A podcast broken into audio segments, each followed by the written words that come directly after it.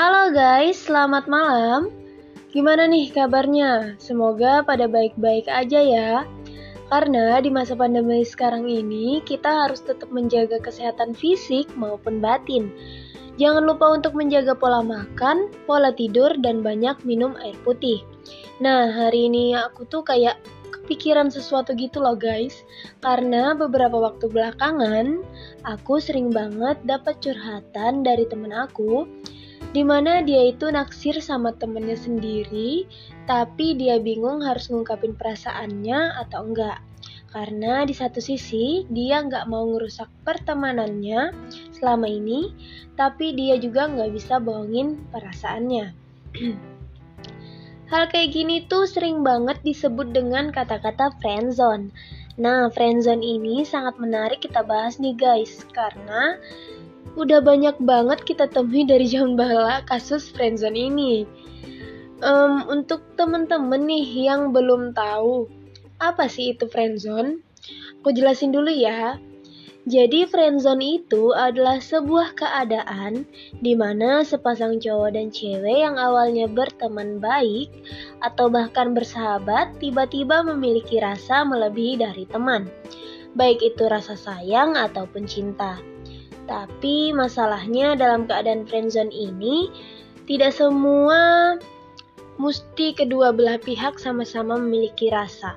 Bisa saja di pihak ceweknya aja atau di pihak cowoknya aja nih. Nah, yang kayak gini nih yang bikin repot. Karena apa? Karena kalau hanya salah satu aja yang punya rasa lebih, itu akan membuat suasana pertemanan mereka menjadi berubah. Contoh nih, aku temenan sama si A, kita temenan dah lama nih. Apa-apa bareng, apa-apa cerita, apa-apa sharing. Tapi tiba-tiba aku punya perasaan nih ke A, lebih dari temen. Ceritanya baper nih. Pasti di posisi ini aku bingung banget harus gimana. Karena aku nggak tahu perasaan si A ke akunya kayak gimana nih. Dan kalaupun aku jujur tentang perasaan aku sekarang, takutnya si A malah merasa risih dan bakal ngerusak hubungan pertemanan kita selama ini. Tapi kalau aku tetap bersikap seolah-olah nggak ada apa-apa, perasaan baper ke dia makin parah. Jadi serba salah kan? Ya itulah analoginya dari kasus friendzone ini. Sebenarnya keadaan kayak gitu tuh nggak ada yang salah sih, asalkan kalau memang salah satu punya rasa dan ngungkapin mau diterima ataupun ditolak, tapi setelah itu hubungan pertemanan mereka baik-baik aja seperti sebelumnya sih it's okay. Karena yang penting udah sama-sama jujur. Tapi yang salah itu kalau salah satunya punya rasa dan ngungkapin terus ditolak. Setelah itu hubungan pertemanan mereka hancur bahkan sampai renggang. Nah itu yang masalah. Friendzone itu bisa nggak sih dihindarin? Kayaknya itu pertanyaan yang sulit ya.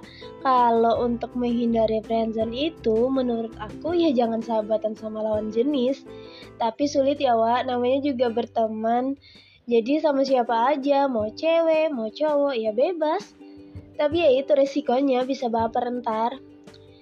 Kalau saran dari aku sih, ya jangan baper kalau temenan sama lawan jenis mau sampai puluhan tahun tapi nggak ada rasa baper-baperan ya mana-mana aja sih. Nggak bakal ada namanya friendzone friendzonan dan berujung merusak pertemanan. Tapi itu solusi dari perspektif aku ya guys. Jangan dijadiin patokan di diri kalian.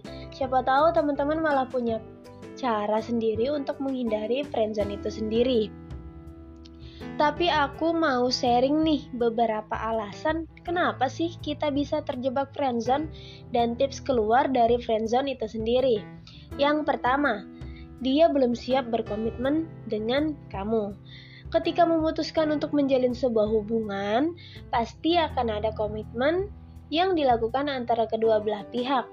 Mungkin salah satu alasan kamu terjebak dalam friendzone adalah dia belum siap untuk menjalin hubungan serius karena masih ada prioritas lain yang ingin dicapai.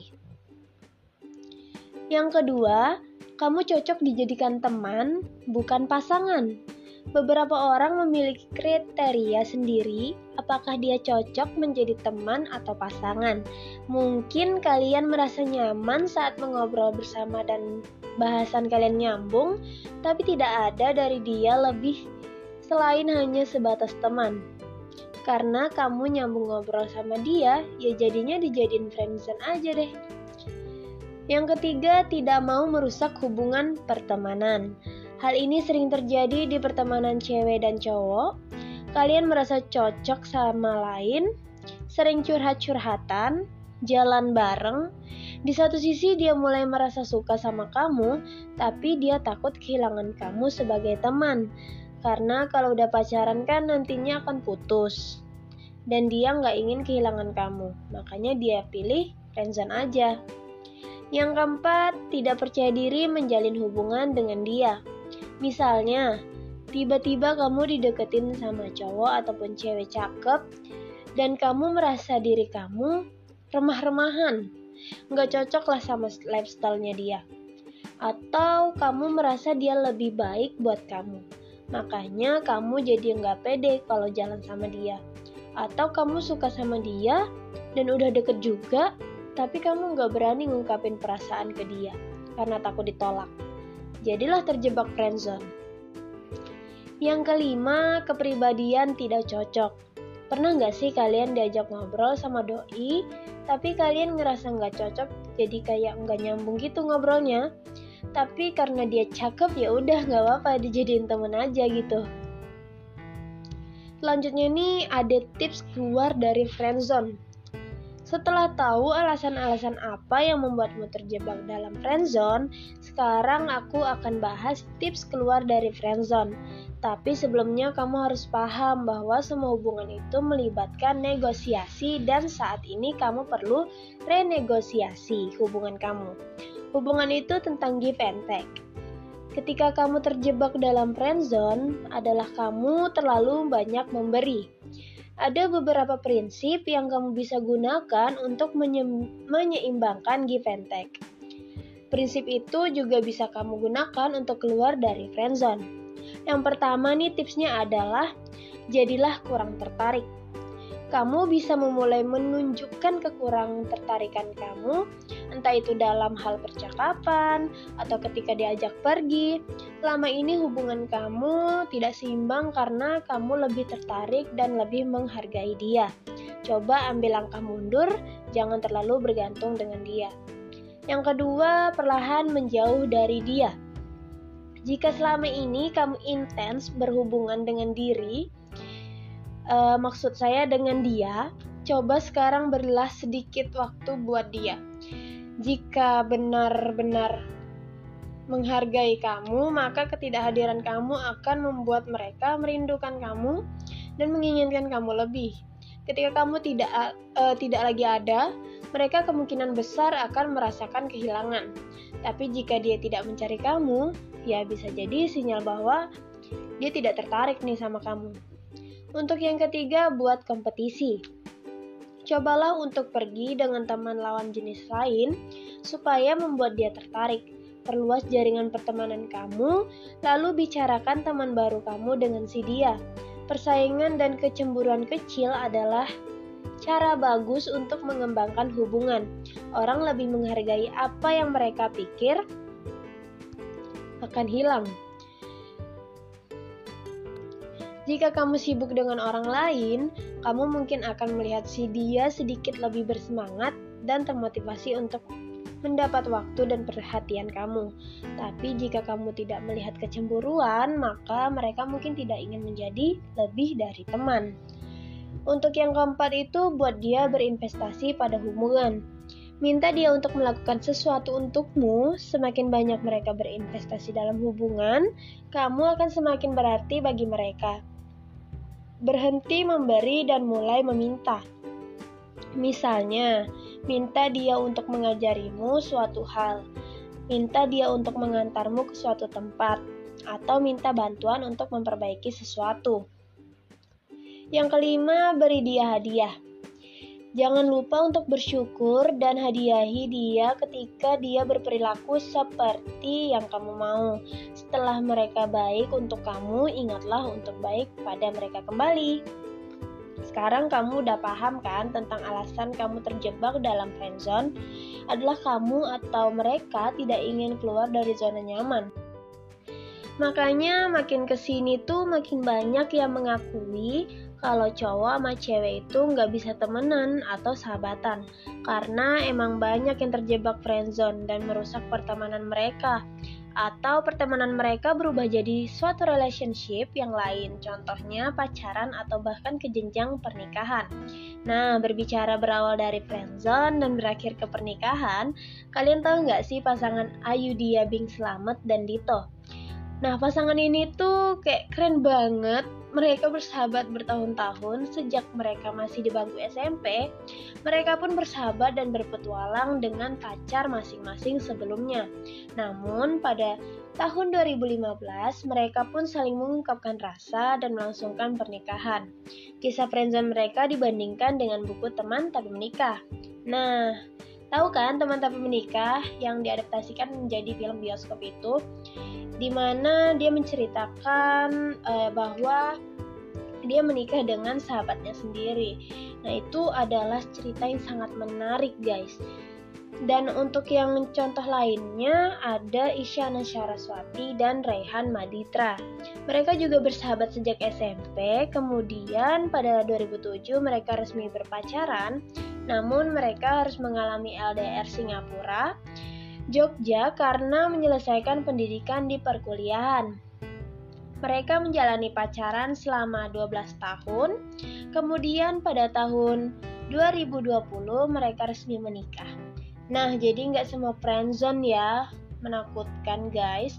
Ada juga kok yang happy ending karena pembahasan kita friendzone pada hari ini. Jadi aku mau puterin lagu dari Budi Doremi yang judulnya Friendzone. Check it out.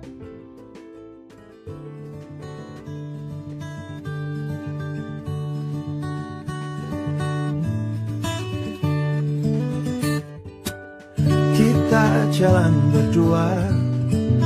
Bergandengan tangan Tapi tak jadian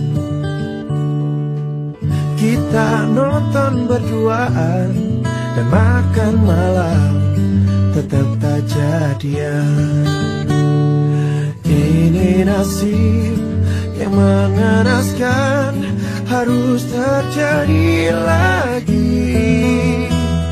Bukan mau susun tapi orang bilang itu friendzone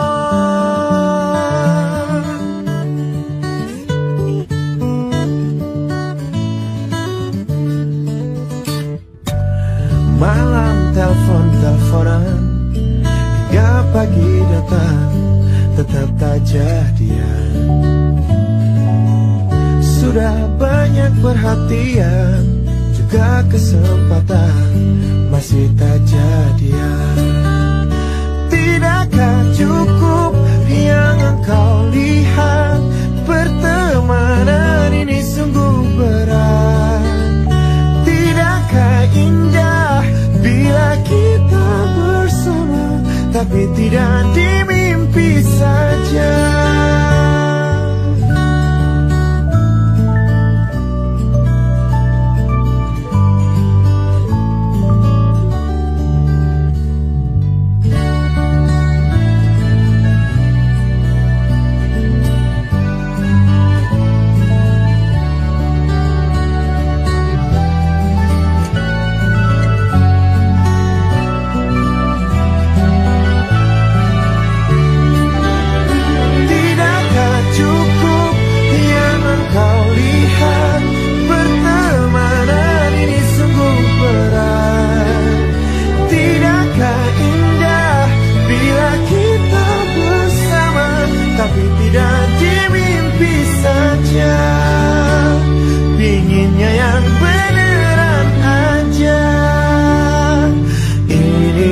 nasib yang mengenaskan harus terjadi lagi Bukan mau suzon tapi orang bilang itu friendzone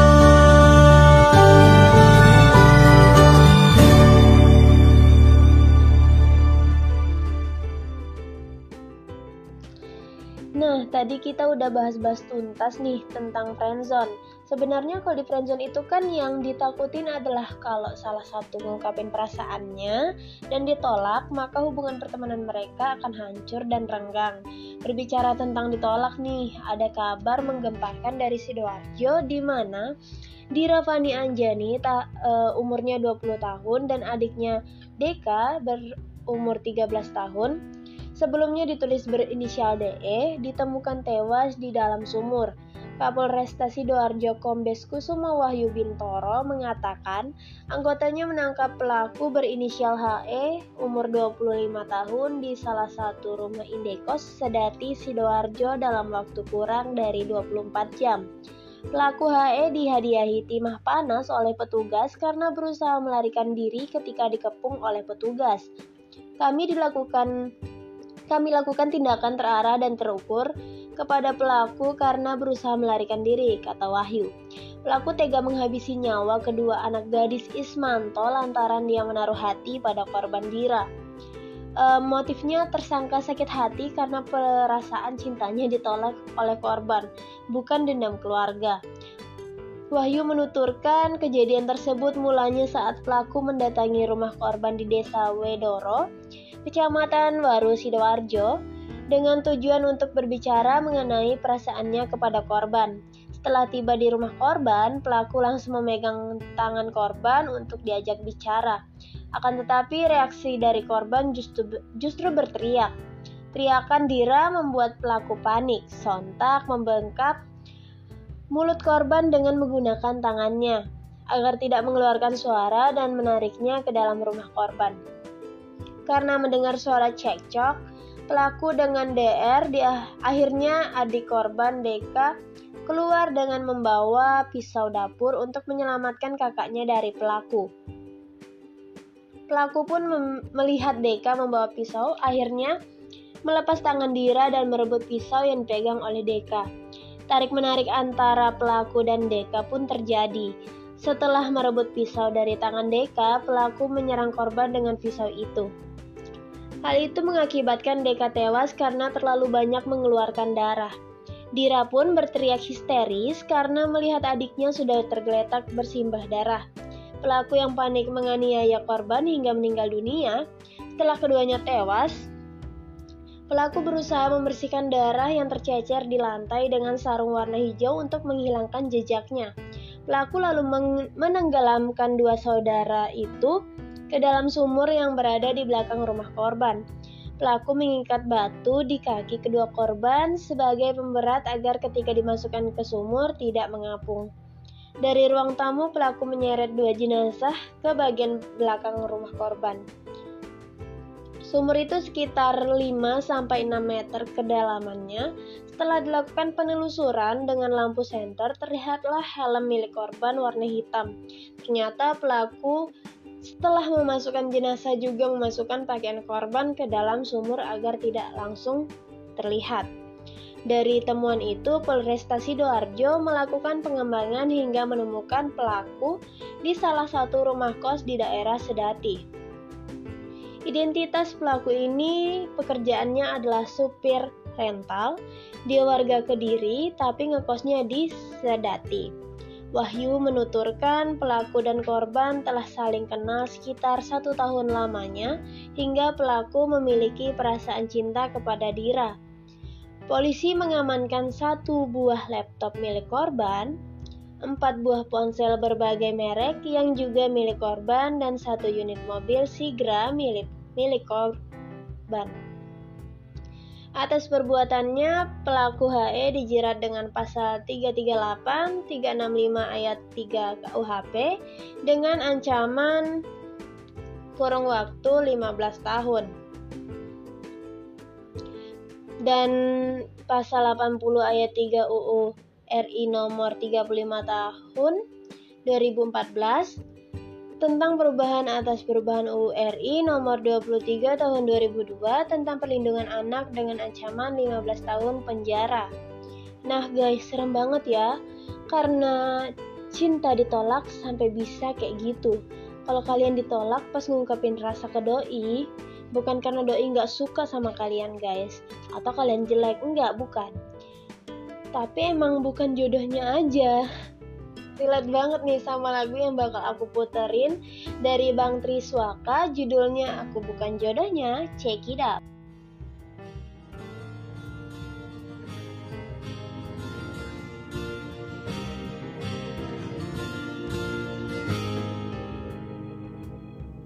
Ini salahku.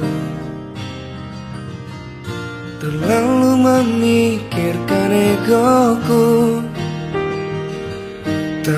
mampu buatmu bersanding nyaman denganku Hingga kau pergi tinggalkan aku.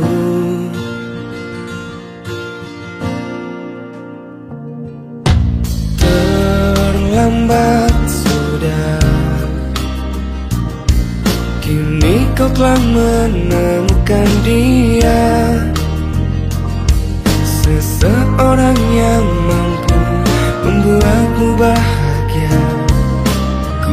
ikhlas kau bersanding dengannya. Aku titipkan dia Lanjutkan perjuanganku untuknya. Bahagiakan dia Kau sayangi dia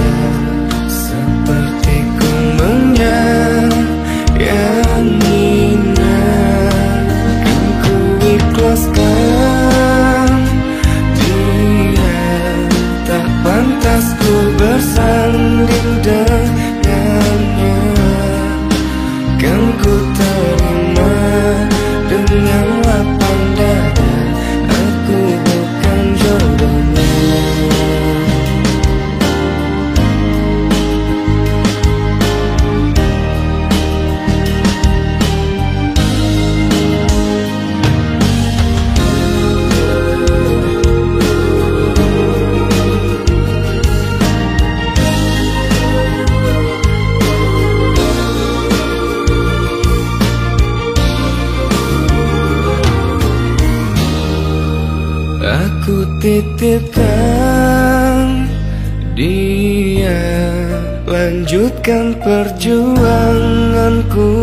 untuknya.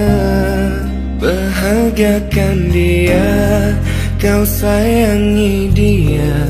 Seperti ku menyayanginya Dan kan ku ikhlaskan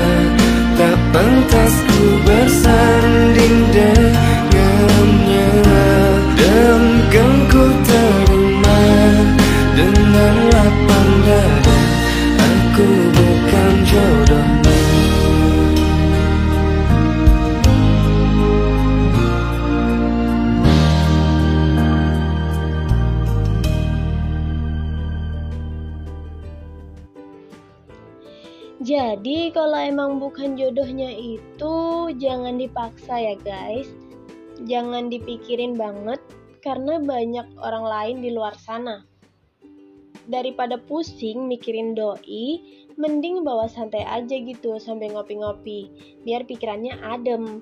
Nah, bicara tentang ngopi nih, aku punya rekomendasi tempat ngopi yang sederhana tapi nyaman banget buat healing. Kampung Kopi nih namanya. Di sana kamu bisa pilih berbagai varian kopi klasik atau kalau kamu nggak suka kopi, ada juga berbagai varian minuman lainnya seperti jus, wedang, ataupun teh-tehan dan jeruk. Dan jangan lupa juga kalau ke sana kamu nyobain makanan dan cemilan-cemilan di Kampung Kopi karena dijamin enak-enak deh. Apalagi harganya yang sangat terjangkau, cocok banget buat kita para kaum mahasiswa yang demen yang ngirit tapi pengen makan enak. Cus nunggu apa lagi? Buruan ke kampung kopi biar nggak pusing mikirin doi mulut. Wah guys, nggak terasa ya, kita udah ngobrol-ngobrol panjang hari ini. Jangan lupa tetap pantengin podcast aku biar nggak ketinggalan topik-topik selanjutnya. Aku Elina Bunga dan Tabau pamit dulu ya. Sampai jumpa di podcast-podcast berikutnya. Bye.